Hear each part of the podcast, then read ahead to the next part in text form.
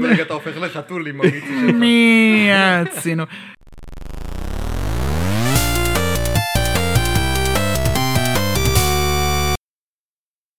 שלום, וברוכים הבאים ל-Hard Reset, הפודקאסט הרשמי של קהילת Hardware Engineering Israel, שבו אנחנו מדברים על עולם החומרה בכלל ועל צ'יפים בפרט. אני יובל קוגן, מהנדס וריפיקציה, בוגר חשמל פיזיקה, סקרן בלתי נלאה, ומאזין מושבע של פודקאסטים. אני שי אוליבר, מהנדס DFT ומעריץ מושבע של שני החבר'ה האחרים. והיום אנחנו עולים רמה. הגיע הזמן, איף, אני ברמה הזאת הרבה יותר מדי זמן, יש לי גם מלא ניסיון. שי, על מה אתה מדבר? עולים רמה? לא, לא דיברת על הדמויות שלי במשחק? אולי אחרי הקלטה נעשה את זה? הפעם בוא נדבר על עולם התוכנה. ולא, אתם לא טועים, אתם עדיין מאזינים ל-Hard Reset. אנחנו הולכים לדבר על עולם התוכנה שנמצאת מעל החומרה שלנו. האורח שלנו היום, חבר קרוב, 25 שנה בערך, הוא מהנדס חשמל שעבר מעולמות החומרה לעולמות התוכנה, בנה צ'יפים בעברו, והיום הוא מוביל קבוצה אה, בארגונו, או כמו שהוא נוהג לומר, Director of Software Systems. שלום נוי, וברוך הבא. שלום, טוב להיות פה. טוב לארח אותך. נוי, אז שי מכיר אותך, אני פחות, אז בוא תספר לי קצת על עצמך ועל הרקע שלך. אוקיי, אז אני, אני נוי, אני בן 38, אה, גר בתל אביב, אבא לשני ילדים קטנים, אמיר וארז, אה, נשוי לטליה, אה, בוגר הנדסת חשמל מהטכניון. בעצם, כמו ששי הציג, גדלתי דווקא בעולם החומרה, ולאט לאט מצאתי את עצמי יותר ויותר עובר לעולמות התוכנה. עד שהחלטתי לעשות בעצם שני שינויים מאוד מאוד גדולים ולעבור להיות אך ורק בתוכנה ולעבור מחברה גדולה לסטארט-אפ, להיילו, בתחילת דרכו, והיום אני מנהל קבוצה בהיילו. טוב מאוד. תודה רבה על כל זה. אז נוי, ספר לנו בקצרה על הקריירה המקצועית שלך. אז הקריירה שלי אולי הייתה טיפה אה, שונה מקריירה ממוצעת, אה, שגם בעצם אה, קצת מספרת הכי טוב על עצמי, מי אני ומה אני אוהב.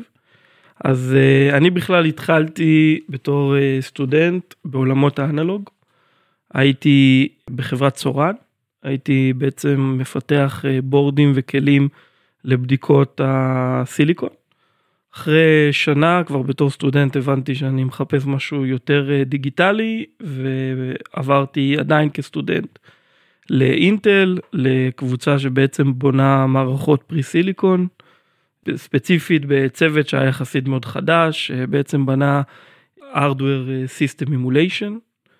משם אה, עשיתי מספר תפקידים, עבדתי על מספר אה, פלטפורמות של פרי סיליקון, FPGA, virtual platforms, כל מיני מערכות היברידיות וכולי. גדלתי אה, לנהל צוות, אנשים במספר סייטים. וככל שנחשפתי יותר ויותר לעולמות התוכנה בעצם, הבנתי שאני בעצם רוצה לעשות מעבר, אה, וקיבלתי אה, החלטה לעבור לבעצם סטארט-אפ, אה, סטארט-אפ חדש בתל אביב, לתוך חטיבת תוכנה צעירה, ומשם התחלתי לגדול ממהנדס תוכנה. למנהל צוות, למנהל קבוצה, למנהל אה, קבוצה גדולה יותר. ובעצם היום אני מנהל אה, כמעט 50 מהנדסים, מתעסק בכל עולמות הסופטוור סיסטם, עם אה, מספר קבוצות וצוותים שהגורם המשותף שלהם זה system, מוולידציה, שתי קבוצות ולידציה, צוותי פיתוח open source של אפליקציות AI, Backend, DevOps, קבוצות אינטגרציה ופיתוח כלים, אה, ובעצם כל מה שקשור לעבודה עם הצ'יפ הספציפי שלנו בהיילו, שזה בעצם מעבד לרשתות ניורונים. אז ציינת שאתה מנהל קבוצת system.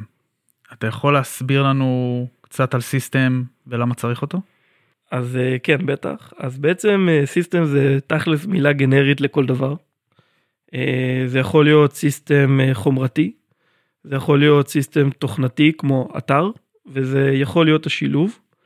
בפודקאסט הזה, שזה פודקאסט חומרה, שבא לדבר עכשיו ספציפית על שילוב תוכנה וחומרה, אז פה במקרה הזה הסיסטם בעצם זה השילוב של תוכנות ופרמורקים מסוימים שרצים מעל חומרה, וכל השילוב בין החומרה לתוכנה זה בעצם הסיסטם.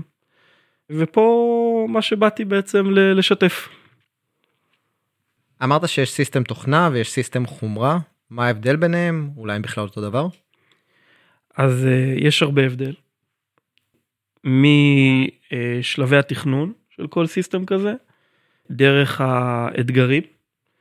Uh, אני אתן אולי דוגמה אחת ספציפית, בדרך כלל כשאנחנו מפתחים רכיב חומרה, אנחנו מפתחים רכיב אחד שמשרת אולי הרבה לקוחות והרבה מוצרים, אבל אנחנו נפתח אחד אה, בתהליך יקר וארוך ומתוכנן מראש וצריך להיות עם אפס באגים.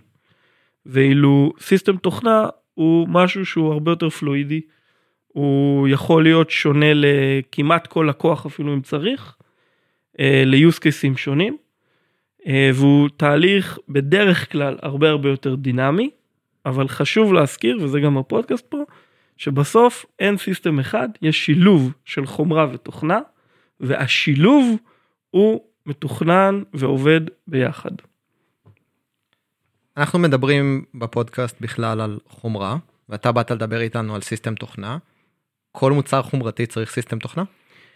אז בעיקרון, היום כל המוצרים, או רוב המוצרים המורכבים, יהיו בהם איזשהו אלמנטים של תוכנה. אנחנו כמעט ולא נראה מוצרי חומרה שאין בהם איזשהו רכיב תוכנה שרוכב עליהם או מתקשר איתם.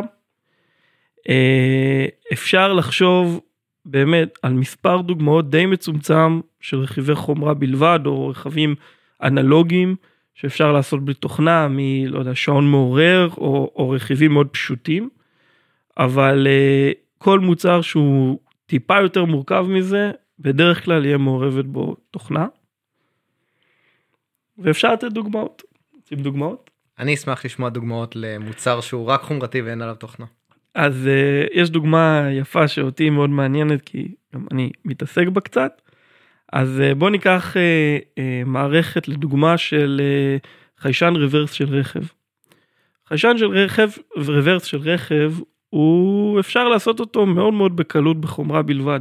תן לי לייזר, מד הספק וצפצפה, אני יכול לעשות לך חיישן בצורה מאוד קלה, בלי תוכנה ואפילו גם בלי חומרה דיגיטלית.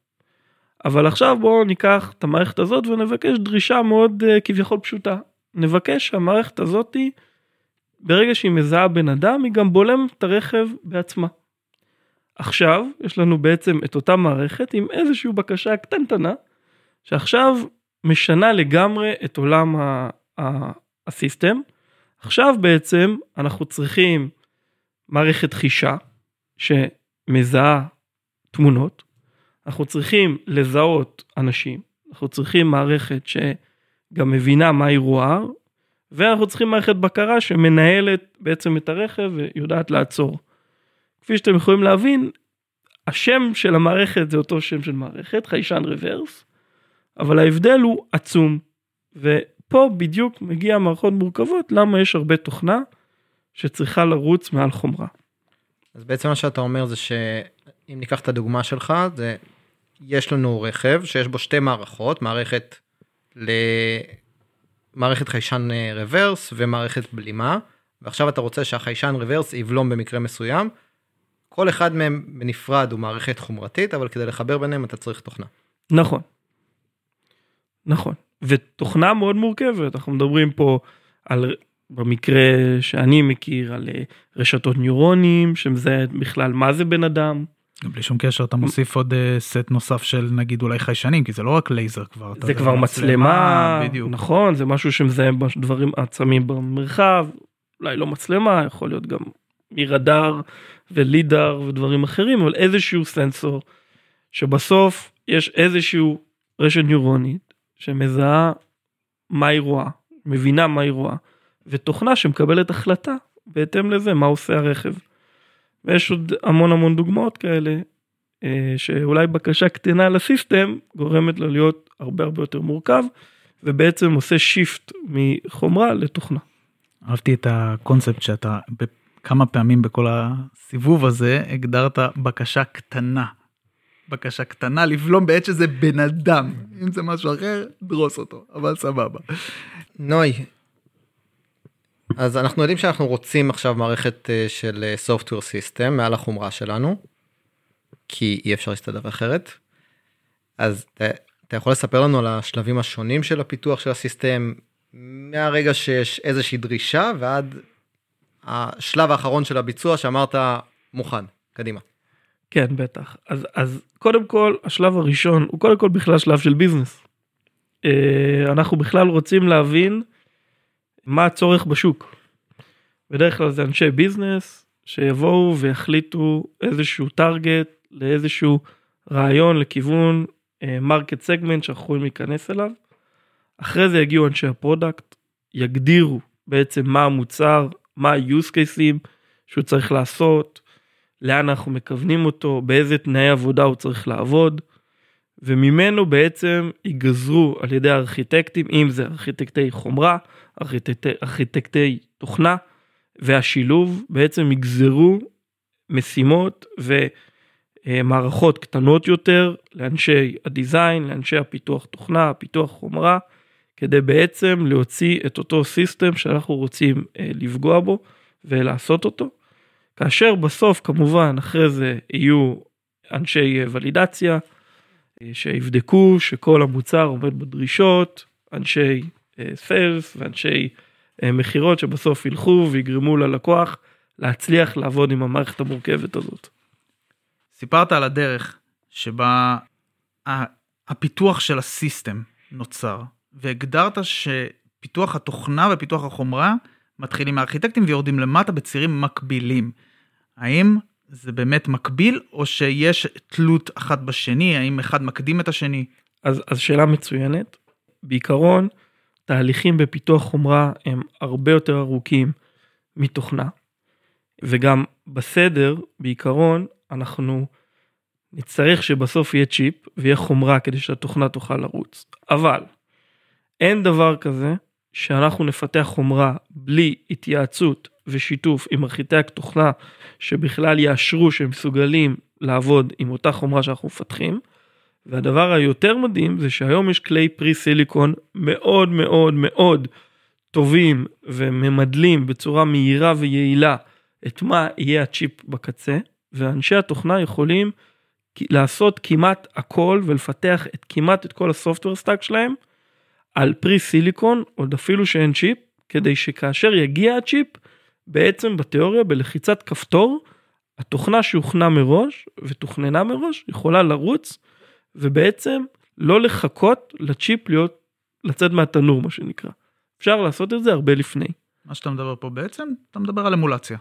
אז אני מדבר לא רק על אמולציה, אמולציה זה כלי אחד, יש כמו שציינתי על הקריירה שלי אז יש הרבה מערכות פרי סיליקון, יש FPGA, יש מערכות Software מודולינג שבעצם ממדל ברמה ארכיטקטונית בלבד את החומרה, יש אימולציה חומרתית, כל מערכת, ויש סימולציה אה, כמובן, כל מערכת יש לה יתרון וחיסרון, אנשי התוכנה תמיד ישאפו לפתח את התוכנה שלהם על המערכת המהירה ביותר, על חשבון דיוק החומרה בקצה, ואנשי החומרה תמיד ירצו שהתוכנה תרוץ על מערכת הפרי סיליקון שממדלת הכי קרוב את החומרה כדי לוודא שאין להם באגים ושהכל תקין. ובפועל כל המערכות רצות עם כמעט כל ה-use cases בשביל לוודא תקינות של הסיסטם החומרתי. מעולה, תודה. בוא נדמיין רגע סטארט-אפ היפותטי שנתחיל יחד, סטארט-אפ חומרתי, החלטנו על חומרה, מתחילים לבנות אותה, ואתה עכשיו לוקח ואחראי על בניית התוכנה. בוא תספר לנו רגע על השכבות של התוכנה, איך אתה הולך לעשות את זה, איך הולכים לבנות בכלל את התוכנה. אה, אז יופי, אז בעצם עכשיו התחלנו את המטרה שהתכנסנו פה בפרק הזה. אה, ובואו נתחיל לפי סדר הקרבה לחומרה נראה לי, נראה לי הכי make sense. אה, אז בעצם יש מספר שכבות. שווה אולי לציין שאני ככה כהכנה לפודקאסט סידרתי לעצמי את השכבות אבל יכול להיות שיהיו מאזינים שהיו אה, מסדרים אחרת את השכבות. עולם התוכנה הוא עולם פלואידי וגם השמות של התוכנה משתנים בין חברה לחברה, אבל אני חושב שזה כן מספר את כל הסיפור. אה, אז, אז בעצם אה, אה, בוא נתחיל בעצם מעולם המיקרו-קוד. מיקרו-קוד לפי דעתי זה אולי השכבת תוכנה הכי מפתיעה, כי בעצם מיקרו-קוד זה קוד תוכנתי שרץ על המעבד שלנו ומבצע בעצם המעבד שלנו מבצע פקודות מיקרו-קוד ובניגוד למה שאולי אנשים חושבים לא מבצע את הפקודות של ה-instruction set אותם פקודות שהתוכנה מלמעלה או אותו יוזר מבקש מהמעבד לעשות אלא הפקודות האלה מתפצלות למיקרו קוד לפקודות קטנות תוכנתיות שיושבות על המעבד ובעצם המעבד מבצע אותם. הפקודות הקטנות האלה זה אסמבלי? אז לא זה בדיוק זה הוא לוקח פקודת אסמבלי שהיא פקודה ארכיטקטונית ומפרק אותה לפקודות קטנות שהם המיקרו קוד שהחיבור שלהם זה בעצם פיצוע, ביצוע אותו קוד אסמבלי. ויש חברות שבפועל בונות כותבות קוד כזה? חד משמעית כן כמובן אפשר לקחת את אינטל כדוגמה הכי מפורסמת. אפשר גם להגיד אולי למה. בעצם המעבד, המעבדים בתחילת דרכם לא היה להם מיקרו קוד אבל uh, הבעיה היא שאתה כותב מעבד ואז מתגלה באג ואם אין לך דרך למסך את הבאג בצורה תוכנתית אתה בעצם צריך לייצר מעבד חדש או לעשות ריקול. היופי והגמישות שמיקרו קוד מאפשר לך הוא בעצם למסך באגים, לשלוט בפעולות המעבד ואפילו לפעמים גם לעשות אופטימיזציות מעבר למה שאותו איש חומרה תכנן במקור שהוא בנה את המעבד בהתחלה. זאת אומרת הוורסטיליות הזאתי היא מאוד חשובה למעבד. אה, יש סיפורים כמו אה, סיפור המפורסם באינטל אה, שהבאג אני חושב שאפילו דיברתם עליו באיזשהו הבאג פרק של. הבאג של הפנטיום שבעיקרון אפשר היה לסגור אותו במיקרוקוד בזמנו בצורה אם היו בונים את זה נכון. גם חברה שאני נמצא בה הילו יש בעצם איזה מין מיקרו קוד למעבד שלנו וכל מי שמפתח מעבד בדרך כלל יבנה מיקרו קוד שיגן על עצמו מבעיות בחומרה. אוקיי מגניב לא, לא הכרתי את הקטע של המיקרו קוד. אז מה יש לנו מעל המיקרו קוד? אז uh, בעצם מעל המיקרו קוד יש לנו את הפירמר. Uh, הפירמר זה שכבה שכמו המיקרו קוד מאוד מאוד מאוד קרובה לחומרה. מהנדסי פירמר כמו מהנדסי מיקרו קוד ידעו כל רגיסטר ורגיסטר בחומרה. ובעצם התפקיד של ה firmware זה לנהל את הצ'יפ, לנהל את ה-IPs הספציפיים בו, מלעשות boot, לנהל את כל ה-reset בעצם של הצ'יפ, דרך לנהל את כל מצבי ה power שלו, דרך לנהל הדלקה וכיבוי של פיצ'רים במעבד, security, debug features, ובעצם הוא השולט אה, הבלעדי של הצ'יפ ושל ה-IP, והוא נותן אה, לנו כמהנדסי system. וארכיטקטים יכולת להחליט מה אנחנו רוצים לעשות עם הצ'יפ. אה, יש לציין שגם ה firmware וגם ה microcode זה בדרך כלל קוד שאנחנו מסתירים מהלקוח, זה בדרך כלל קוד שהוא אירוע להחליף אותו, כי יש פה ענייני security, זה קוד שיושב ב ROM, אה, חלקו יושב ב ROM, בטח החלק של ה microcode והחלק שאחראי על ה boot, אה, חלק האחר שלו נמשך אחרי ה ROM, וגם מטעמי security וטעמי ניהול הצ'יפ, אנחנו רוצים לשמור על תהליך התוכנה הזה. סתם אני אתן אולי אה, עוד דוגמה, אם נגיד אחד מהתהליך, אחד הפיצ'רים שפירמר אחראי עליו כמובן זה אה, שליטה של התדר של הצ'יפ או אה, השליטה שלו במצבי קיצון. אנחנו לא רוצים שמישהו ישנה את התדר או את השליטה של הצ'יפ ויגרום לו להישרף או לשימוש לא נכון של הצ'יפ.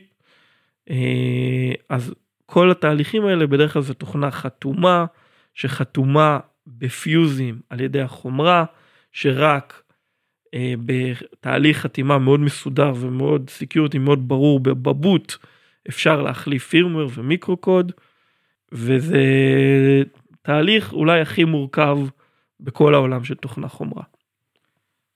אמרת שהמיקרו קוד לוקח בעצם את האסמבלי ומפרק אותו לתתי אה, תתי פיסות קוד. Mm-hmm. למה לא לבנות עוד מעבד שיריץ את התתי פיסות קוד האלה? לא, זה המעבד.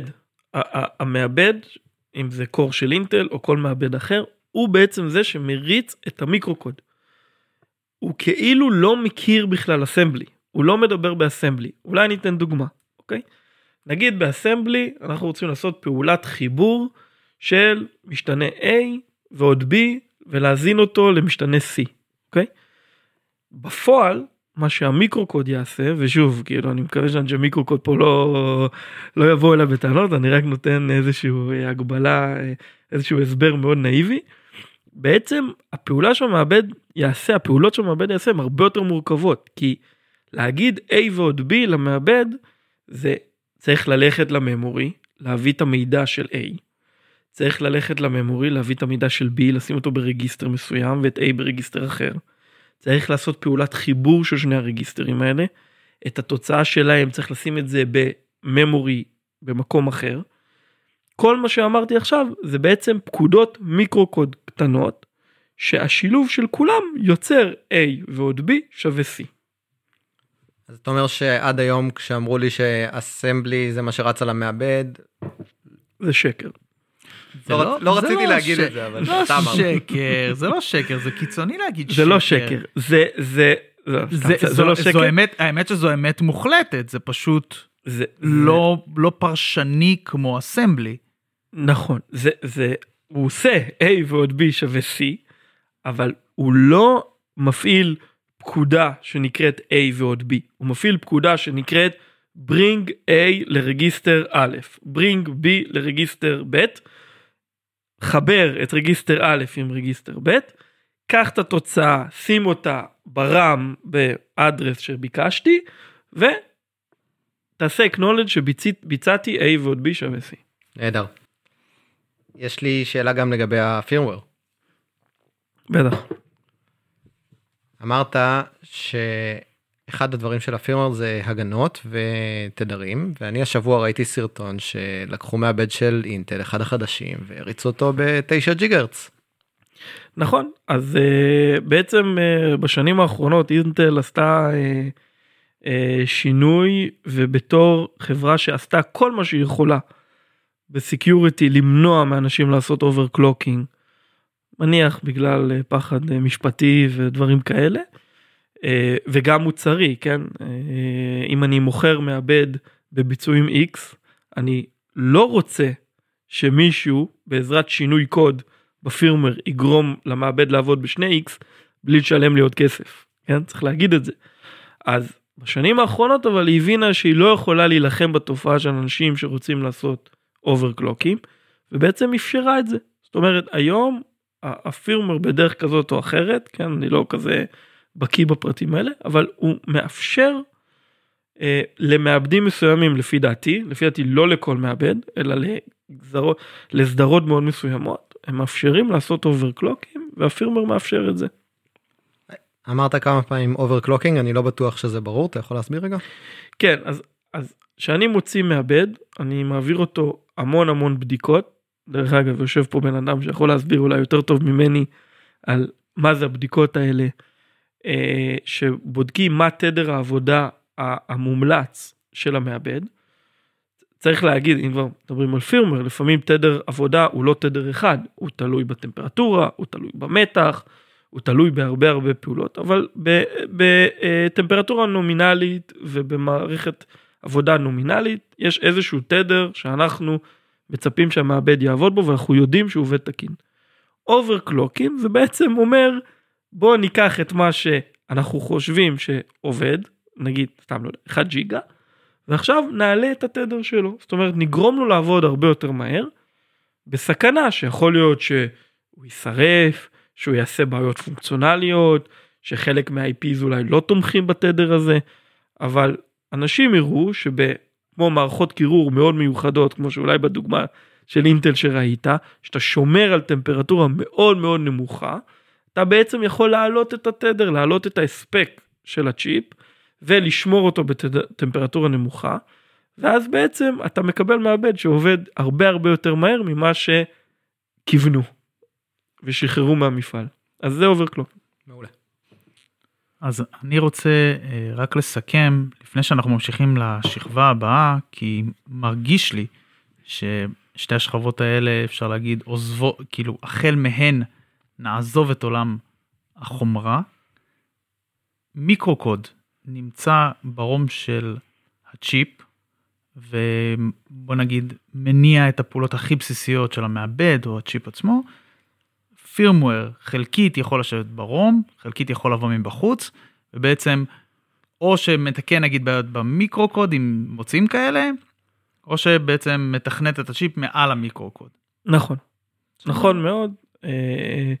firmware בעצם יכול להגיע גם מ memory שאי אפשר לכתוב ולשנות אותו, והוא גם יכול להגיע ב memory משתנה כמו flash, EPROM, דברים כאלה.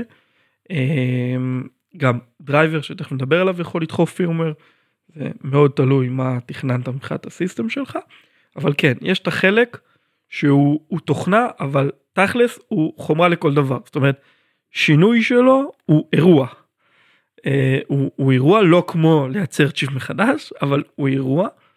ויש את החלק השני של הפירמר או של שאר התוכנה שזה הרבה יותר פלואידי הרבה יותר קל לשנות וכל הזמן משתנה גם בין מוצר למוצר ללקוח ולקוח לקוח, לקוח אחר. אני יכול אה, לספר על, אה, על, על צ'יפ שהוצאנו באחת המקומות שעבדתי בהם. צ'יפ שהוצאנו באחד המקומות שעבדתי בהם שה image של ה ROM שנשלח לייצור במפעל היה לא נכון. ופשוט הגיע עם ROM ריק.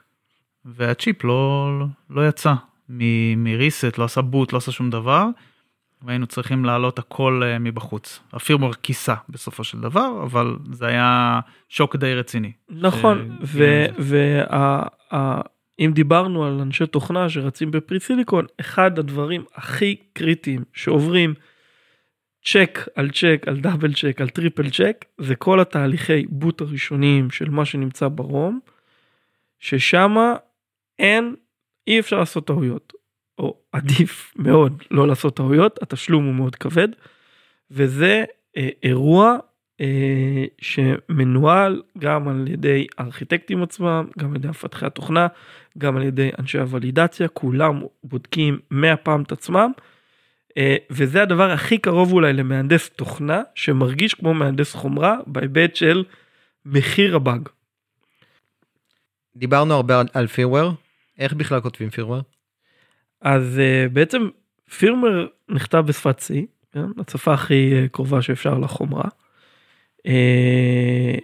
אנחנו בעצם נקמפל אותה לאותו מעבד או microcontroller שיושב לנו בצ'יפ כדי שהוא זה שבעצם יריץ את הקוד הזה אם זה ARM, ARM 64, ARM 32, x86 או כל מעבד אחר ויש עוד מספר מעבדים ומיקרו קונטרולרים שיכולים להריץ אה, אה, DSPs לחום למיניהם ISPs וכל מיני IPs אחרים. אנחנו נקמפל את זה לאותם מיקרו קונטרולרים, נטען אותם בעצם למיקרו קונטרולרים האלה, למעבדים האלה, והם אלה שיריצו uh, את הקוד. ואם אנחנו כבר מדברים על פירמרים, אני יודע שיש כמה פירמרים שונים. אתה יכול לתת לנו נניח שתי דוגמאות שמאזינים שלנו יכירו? כן, בטח, אז קודם כל יש המון, כאילו היום כל מוצר חומרה ממכונת כביסה ומחשבים אה, וטאבלטים ופלאפונים ושעון חכמים, לכולם יש פירמר, אוקיי? אין חומרה היום, בטח לא חומרה מורכבת, אה, בלי פירמר. אבל אולי אני אתן אה, שתי דוגמאות שגם מראים קצת את הוורסטיליות של פירמר. אה, אז, אז דבר ראשון משהו שאני מניח שכל הצופים מכירים זה הביוס במחשב. אה, הביוס במחשב בעצם זה פירמר, אוקיי? זה בדיוק שאנחנו כולנו לוחצים מהר מהר על המקלדת כדי להגיע למסך הביוס, זה בעצם המסך שאומר לפירמר של המעבד שאתה עולה, אני רוצה לשנות כל מיני תהליכים שאתה עולה, אם זה להדליק אה, כל מיני פיצ'רים או לכבות כל מיני חיבורים. או הרבה שהרבה זמן לא שיחקתי עם ביוס אבל יש הרבה קונפיגורציות שאנחנו יכולים לעשות עם ביוס זה בעצם פירמר זה המסך שליטה של אחד מהפירמוורים שרצים על המעבד של אינטל. אה, והדבר הנוסף אולי שאולי יפתיע אבל גם אפילו אם ניקח אה, USB stick שכולנו מכירים אותו רכיב קטן שהוא בעצם אה, רכיב memory לכל דבר גם עליו יש בעצם firmware שמאפשר לו להתחבר למחשב, להזדהות, להעביר מידע, לתקן בעיות memory שיש אצלו בתוך הממורי שלו, ועוד אה, אני בטוח מלא אה, מטרות שיהיה רצות שם פירמר. אז זה באמת מאוד ורסטילי ויכול להיות בכל דבר. מעולה ולפני שאנחנו ממשיכים לשכבת התוכנה הבאה האם יש מוצרים שבהם כאן אנחנו עוצרים שזה כל התוכנה שיש להם? אז כן כמובן בדרך כלל כאשר שיש לנו כאשר יש לנו מוצרים שצריכים להיות מאוד מאוד מהירים אנחנו נעצור בפירמר. יכול לתת דוגמה כמובן אולי הכי ברורה נגיד טילים. אין לנו שום זמן לטיל לחכות שווינדוס יעלה כן או כל דבר כזה הכל הוא בעצם בלי מערכת הפעלה זה שם שגם הרבה אנשים שאומרים שהם מהנדסי פירמר אז הם בעצם אומרים אנחנו no OS אנחנו לא עובדים על בסיס מערכת הפעלה שגם על זה נגיע נסביר מה זה. זה בעצם קוד שרץ על הברזלים שזה מהות הפירמר שבעצם עושה את מה שאנחנו רוצים. מיצינו את שכבת הפירמר נוי ספר לנו על השכבה הבאה. אה, אז השכבה הבאה היא בעצם איך שאני רואה את זה זה שכבת הדרייברים. זה בעצם שכבת תוכנה שלא בדרך כלל לא רצה על המעבד שלנו, אלא אחראית לדבר עם המעבד שלנו, או, או עם הצ'יפ שלנו, אה, ובעצם היא נותנת לנו API לחומרה שלנו, כאשר אותו לקוח או שכבה מעל הדרייבר, לא בעצם צריך להכיר את הביטנוכו של החומרה שלנו, אלא יש לו API אחד של הדרייבר, שהדרייבר אחראי לדבר עם החומרה שלנו. במטותנוי, מה זה API? אז uh, אה, API זה בעצם uh, Application Programming Interface, שזה בעצם בתכלס אומר שזה הממשק התוכנתי שלנו, uh, שאנחנו נותנים למה שאנחנו עושים. זאת אומרת API יש לו API למוצ... לתוכנה, לפונקציה, יש API לחומרה, שזה בעצם הדרייבר. זה התפקיד שלו, לתת interface תוכנתי כדי להתממשק עם ה-IP שלנו או עם החומרה בכללי שלנו. אז דרייבר, אני רוצה להבין אם הבנתי נכון, דרייבר זה בעצם קטע קוד שמפשט את החיים למי שנמצא מעליי. נכון מאוד. הוא פונקציה. הוא זה בעצם הגורם פונקציה, האחרון, פונקציה למערכת ההפעלה.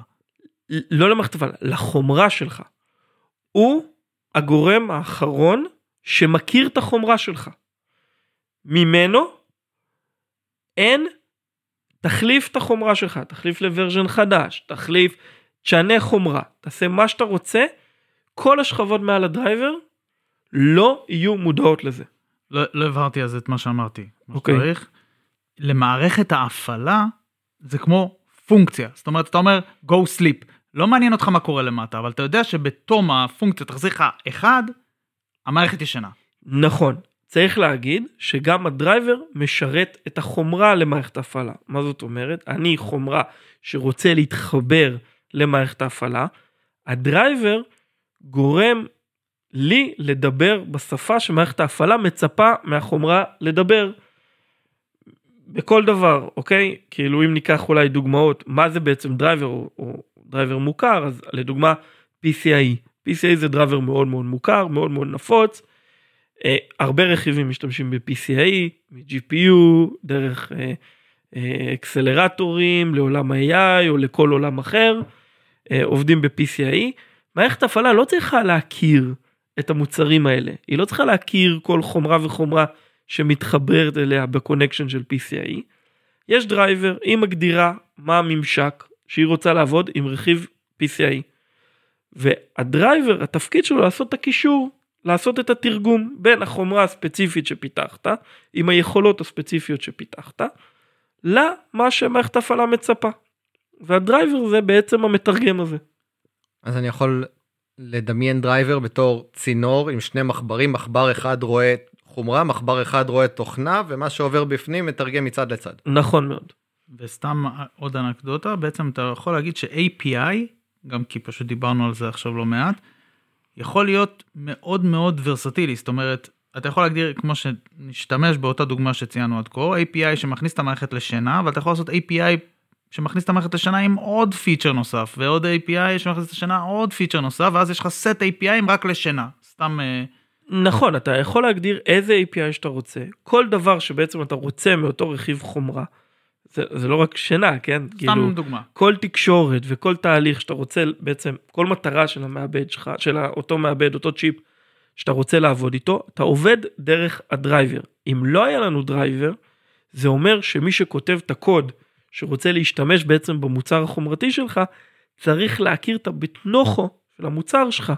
ממש צריך להכיר איפה הבאסים הפנימיים ואיפה הרגיסטרים הפנימיים ואיך מפעילים דברים ושכבת האבסטרקציה הזאת שנקראת דרייבר, אחד התפקידים המרכזיים שלה זה להסתיר את הבטנוכו של החומרה ולתת interface ברור. אז מרגיש לי ממה שדיברנו עד כה, שיש המון דמיון בין דרייברים ל firmware. זה, אני מפספס פה משהו? אם אני לא טועה גם אמרת שיש בכל אחד מהם שהוא הממשק האחרון לחומרה. נכון, אז אתם אה, צודקים מאוד.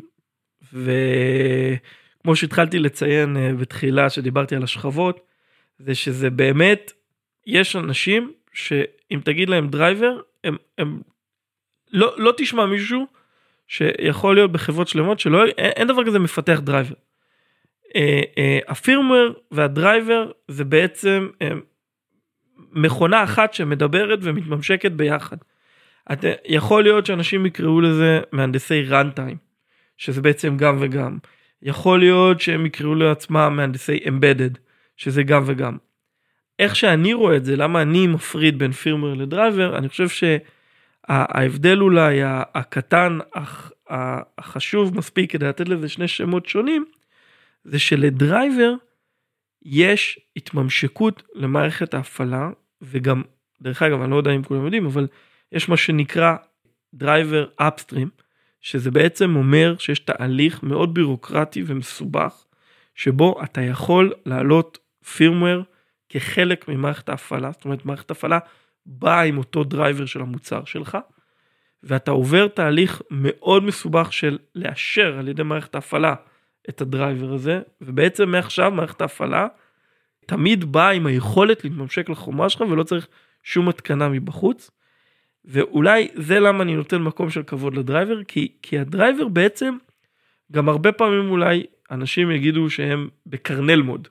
בעצם kernel mode זה זה הכוונה שזה שכבת תוכנה שמדברת ברמה הכי נמוכה של מערכת ההפעלה והיא חלק מהתממשקות של מערכת הפעלה. firmware איך שאני רואה את זה בסדר זה איזשהו קוד שיכול להיות הכל שמכיר ומדבר עם החומרה ולא ציינו עם מערכת הפעלה עדיין. driver זה מעין מקום של כבוד שמדבר עם מערכת הפעלה. ממה שאני מבין מהשיחה שלנו עד עכשיו, אני יכול לנחש שהשכבה הבאה שלנו תהיה מערכת ההפעלה, ואני, עוד ניחוש שלי זה שהיא גם השכבה האחרונה. אז תספר לנו בבקשה מה התפקיד של מערכת ההפעלה ועל מה היא אחראית. אז אה, קודם כל אני אגיד שאתה צודק וטועה. נכון, השכבה הבאה זה בעצם מערכת ההפעלה, אבל יש עוד שכבות.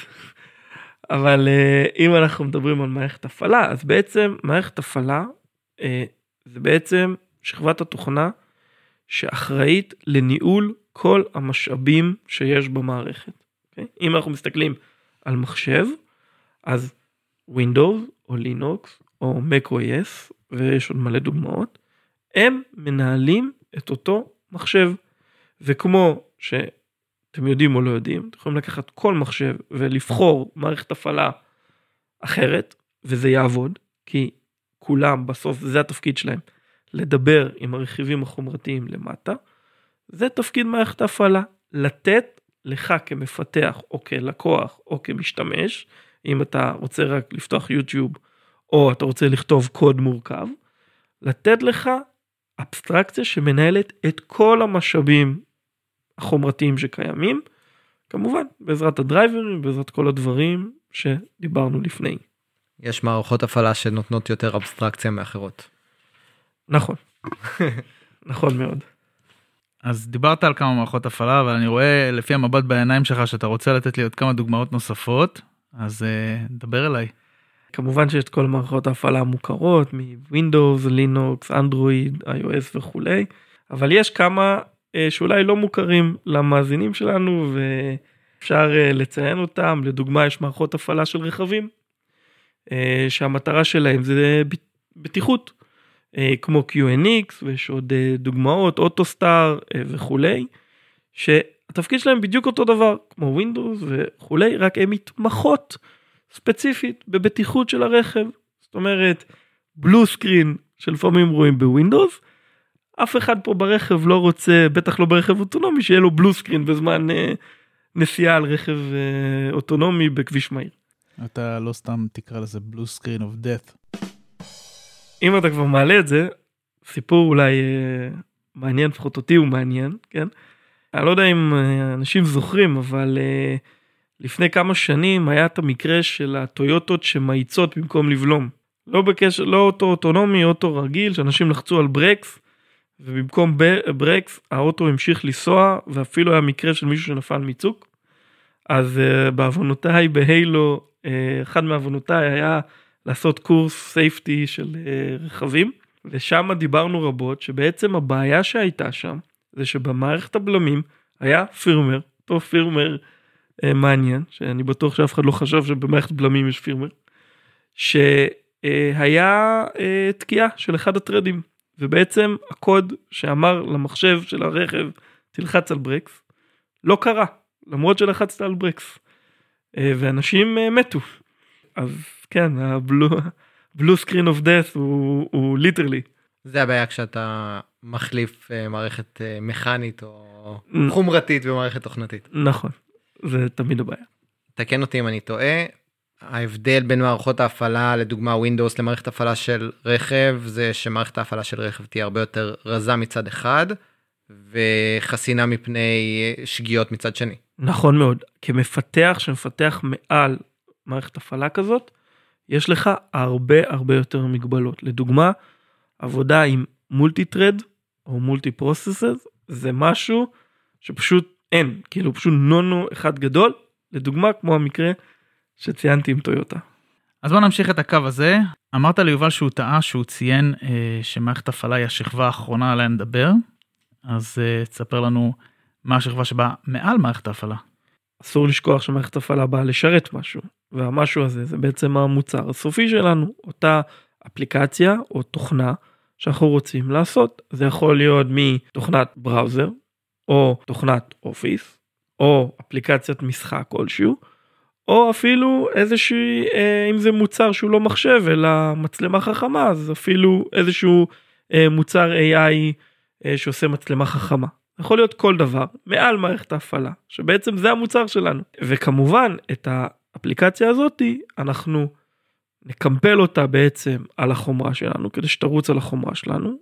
אם זה חומרה שזה המעבד עצמו של התוכנה של המערכת שלנו או איזשהו סוג של אה, מאיץ שנותן לנו יכולת להריץ חלק מהתוכנה בצורה אפקטיבית אם זה מאיץ AI מאיץ דיספליי או כל מאיץ תקשורת אחר וכולי.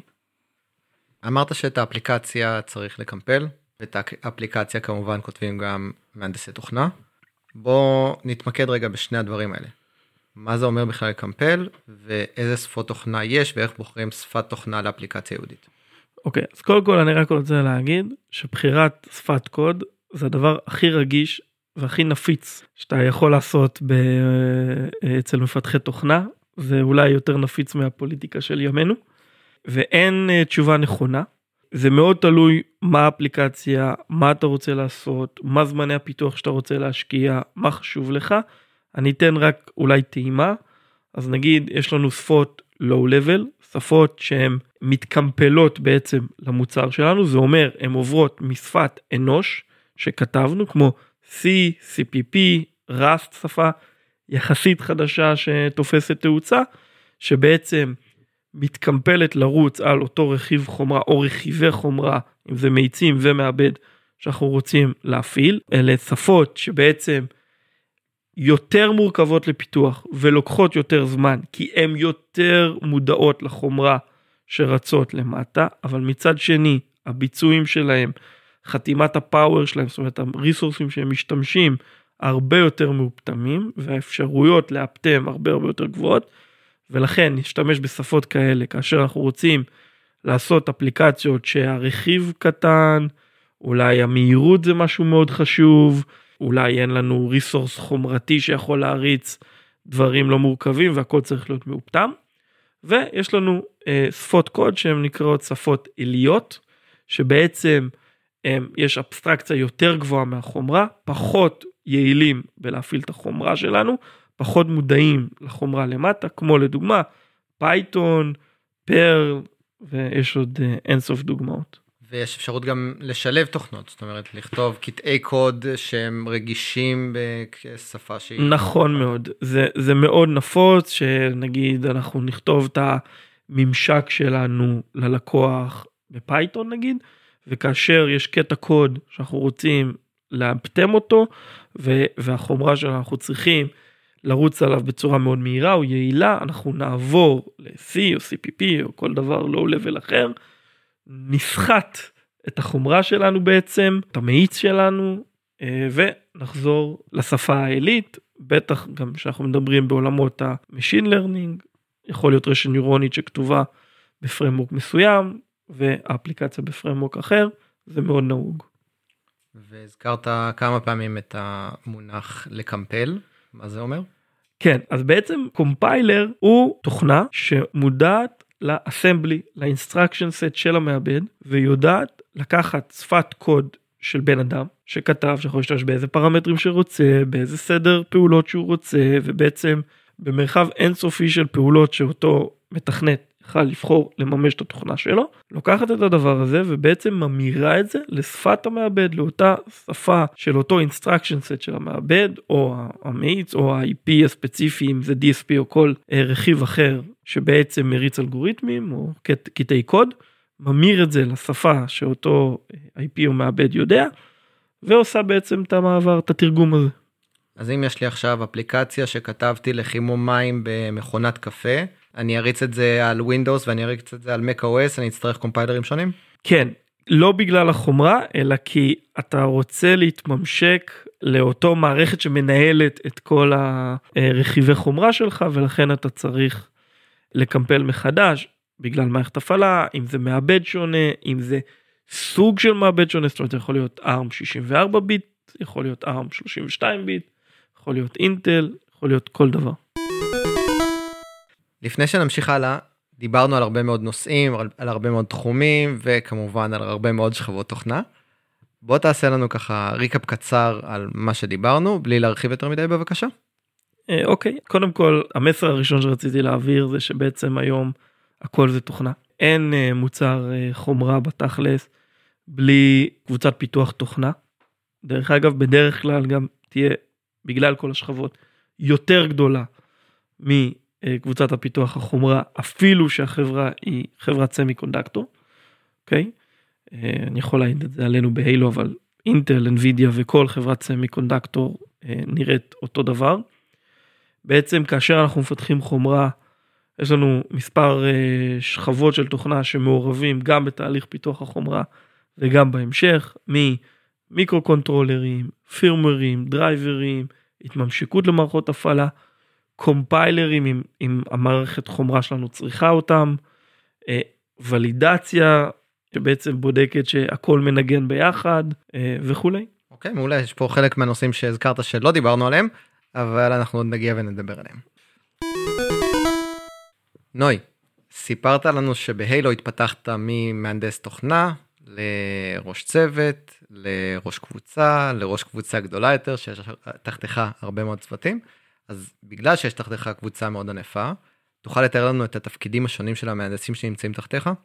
כן, בטח. אז, אז קודם כל אולי צריך לציין שנייה ש Hailo בעצם זה חברת semiconductor שמפתחת בעצם אה, מעבד ל-AI, כמו שציינו לפני, מעבד דורש המון תוכנה. בעצם הקבוצה שלי אחראית על כל מה שקשור ל system. יש אצלנו שתי קבוצות system validation, שבעצם אחראיות גם על תהליכי הקומפילציה של רשת ניורונית שרוצה לרוץ על המעבד שלנו, זאת אומרת כל תהליך הקומפילציה, הבילד, גם קבוצה שאחראית על הראנטיים, פירמרים, דרייברים, התממשקות למערכת הפעלה וכולי, שבעצם מפעיל את המעבד שלנו כחלק מהמוצר הכללי. יש לי צוות בעצם שבונה אפליקציות AI, שמדגים ומביא רפרנס קוד ללקוחות שלנו על מה אפשר לעשות עם המעבד הזה ואיך בעצם עובדים עם המעבד. יש לנו אה, בעצם צוות אה, DevOps וצוות Backend וצוות פיתוח כלים אה, שנותנים שירותים פנימיים ושירותים חיצוניים לחלק מהלקוחות שלנו לעזור להם וכפי שאתם מבינים מאוד מאוד ורסטילי מתפרס על אה, בארץ קצת פולין קצת אוקראינה. ולכמה זה מתפרס? אז אה, תלוי באיזה יום אתה שואל אותי זה כל הזמן גדל אני חושב שכרגע אנחנו באזור 45 אה, אנשים, שזה יותר מכל קבוצת החומרה, רק כדי לסבר את האוזן על הקומפלקסיטי של תוכנה שיש מעל מעבד, וזה רק נדבך קטן בכל חטיבת התוכנה. אז אתה סיפרת לנו שעשית מעבר מאוד מעניין מסיום הלימודים שלך דרך מהנדס אנלוגי לחומרה ובסופו של דבר לתוכנה נגיד בסוף הדרך. אז אם אתה אה, רואה היום את, את הדרך הזאת שעשית והיית רוצה להנגיש אותה למהנדסים נוספים, אז מאיזה תחומים אתה חושב שאפשר uh, לעבור לתפקיד שלך, או כמובן התפקידים ששירת בהם uh, בדרך, מתפקידים אחרים, בצוות שלך, uh, ולהפך. אני רוצה רגע לחדד, בגלל שעיקר המאזינים שלנו הם מהנדסי חשמל, אז תתמקד במהנדסי חשמל. אז כמו שאמרתי, יש אצלי מספר רב של תפקידים. לכולם אפשר להגיע בתור מהנדסי חשמל. אה, יש אצלנו כבר מספר אנשים שעשו את המעבר הזה למהנדסי אה, תוכנה דרך הקבוצה שלי. זה יכול להיות אה, מאנשי פיתוח חומרה רגילים, זה יכול להיות אנשי וריפיקציה. מאוד נהוג, לפחות מה שאני רואה, אנשים שבאים מעולמות הפוסט סיליקון ולידיישן, אנשים שמפתחים כלים למוצרי חומרה או למעבדות של מוצרי חומרה, אם זה אוטומציה, אם זה DevOps של חברות חומרה. אה, זה מאוד מאוד נהוג שאנשים משם עוברים לקבוצות כמו שלי וממשיכים לגדול בעולם התוכנה ועולם הסיסטם באופן כללי. האם נתקלת במקרה בכיוון ההפוך? אז אה, אני לא יודע אם יש אנשים שבאמת עשו את המעבר ולא חזרו, אבל אני כן מכיר, בטח בסטארט-אפים, מקרים שאנשי תוכנה הולכים לקבוצות החומרה ובעצם עוזרים להם לפתח מתודולוגיות וכלים כדי לשפר את יעילות ואת יכולת פיתוח התוכנה, החומרה. אני חושב שזה גם מאוד מבורך וחשוב, כי כשאני מסתכל על אנשי חומרה אני נתקל בהמון תופעות שהיום לי מאוד קשה להסביר, לדוגמה שפת טיקל, שלא מבין למה היא עוד איתנו. אני רק מדמיין את עצמי אומר לאיש תוכנה לכתוב בתיקל איזשהו מוצר או סקריפט תוכנתי ואני לא יודע מה יקרה קודם הוא, הוא יעזוב ולא יחזור באותו רגע או שהוא קודם מתלונן ל-HR שאני מתעלל בו. אז לכל מאזיננו מעולם ה-Backend וה-DFT אנחנו מתנצלים על ההנצה הזאת ונמשיך הלאה. זה לא אשמתו של שי שהוא כותב בתיקל. כן חד משמעי. אגב אני מכיר מישהי מה... מקום עבודה הקודם שלי שהיא אשת תוכנה שעושה וריפיקציה והיא וריפיקטורית תותחית. וריפיקציה לפי דעתי זה תוכנה לחלוטין. נוי היום אתה מנהל קבוצה גדולה ומן הסתם יש לך הרבה מאוד uh, גורמים שאתה מתממשק אליהם אז ספר לנו מהם ממשקי העבודה שלך בבקשה. קודם כל אני ויש לציין גם החבר'ה אצלי בקבוצה, זה לא רק אני, בעצם כהיותנו אנשי system, תכלס עובדים עם כולם. מנציגים שעובדים עם הלקוחות, שבאים עם בעיות או בקשות, עד ארכיטקטים, אנשי product, אנשי וריפיקציה, אנשי חומרה, ברור שכל מחלקות התוכנה, שבעצם הכל מתאגד אם נבדק או נארז או בעצם נבנה על בסיס כל הלגו של האנשים, של הקבוצות האחרות שהן מפתחות, ובאמת הממשקים הם עם כולם, מאנשי Machine Learning במקרה שלנו, דרך כל גורמי הפיתוח תוכנה, חומרה וביזנס. נוי, אתה מגיע אלינו עם המון שנות ניסיון, בין אם בחברות רבות, בין אם זה באסכולות רבות. תוכל לספר לנו על מוצרים שעבדת עליהם שנמצאים בשוק, בין אם זה בעברך או אפילו מההווה. אז כמו שאמרתי אני גדלתי באינטל ובעצם עבדתי על כל מוצרי המעבדים שהיום בשוק ואולי כבר אפילו נקראים ארכיטקטורות ישנות. בעצם אולי האנקדוטה הכי מעניינת כחלק מהיותי כאחראי hardware emulation, system hardware emulation, זה בעצם אני הייתי הבן אדם הראשון שאני והצוות, כן, לא רק אני, זה ששיחקנו פאקמן על, על המעבדים שנוצרו והרמנו Windows, ויש בזה גאווה מאוד גדולה להיות בעצם הראשון שרואה את לוגו ה Windows על מעבד שאחרים יקבלו עוד מספר חודשים או שנים קדימה. כמובן שהיום בהיילו כסטארט-אפ יש המון מוצרים מאוד מאוד מעניינים שאנחנו עובדים עליהם, חלקם כבר בשטח וחלקם או אפילו רובם אנחנו נראה בקרוב. בעצם כל מוצר כמעט שרוצה להריץ AI או Machine או Neural Network מצלמות חכמות, מוצרי רכב, מוצרים כמו מקסחות דשא אוטונומיות, רובוטים, מוצרים בדיפנס וכולי. נו הגענו לשאלה האחרונה שהיא אולי קצת פילוסופית אבל היינו רוצים לשמוע את דעתך בנושא. מה היית ממליץ למהנדס תוכנה שרוצה לפתח תוכנה לחומרה כדי להיות מהנדס טוב יותר?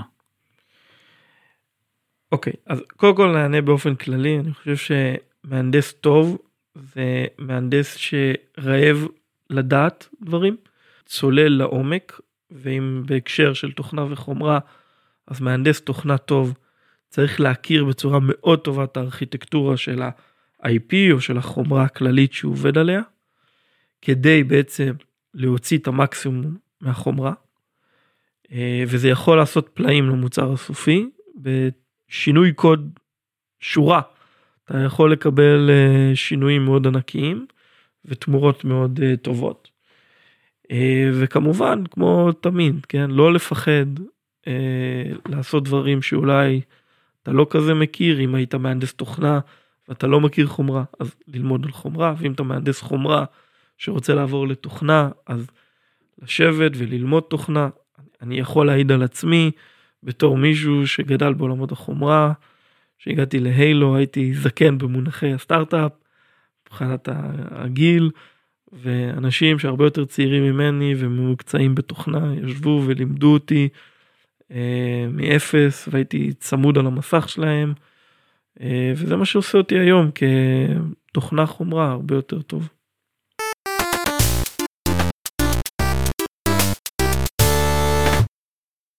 נוי, תודה רבה שבאת. היה כיף להיות פה. היה תענוג להכיר אותך, אני מבין למה שי שמר אותך קרוב במשך 25 השנים האחרונות. אבל כן נוי, תודה רבה שבאת. אז נוי פתח לנו עכשיו צוהר לעונת תוכנה בהארד ריסט. ואנחנו הולכים לדבר קצת יותר לעומק בסדרה של פרקים בהמשך על תוכנה שכותבים לחומרה. אז תודה נוי, ונתראה בהמשך. תודה. עד כאן hard reset. תודה על ההאזנה וההקשבה. את הפרק היום הקלטנו במשרדים של חברת Next Silicon. תודה רבה על האירוח. אנחנו מזמינים אתכם להצטרף לקהילת Hardware Engineering Israel ולשתף אותנו במחשבות ותובנות מהפרק. עקבו אחרינו בעמודים שלנו, בלינקדין, בפייסבוק, ביוטיוב ובטלגרם. פשוט חפשו hard reset, קשה לפספס. יש לכם נושא שתרצו לדבר עליו? הצעה לשיתוף פעולה? נשמח שתיצרו איתנו קשר, במייל שמופיע בתיאור הפרק, או בכל דרך שאתם מוצאים לנכון. אתם יכולים גם לדרג אותנו ולשתף עם חברים ומכרים. נשתמע בפרק הבא. ביי.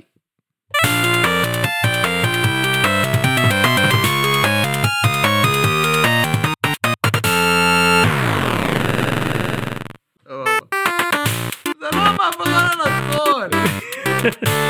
בסדר, בסדר. טוב, תמשיך, תמשיך. יופי. תחזיר את ההוא. עם הצלילים הלא נכונים? לא, לא, לא, לא, לא, לא, לא, אתה תחרבש פה משהו.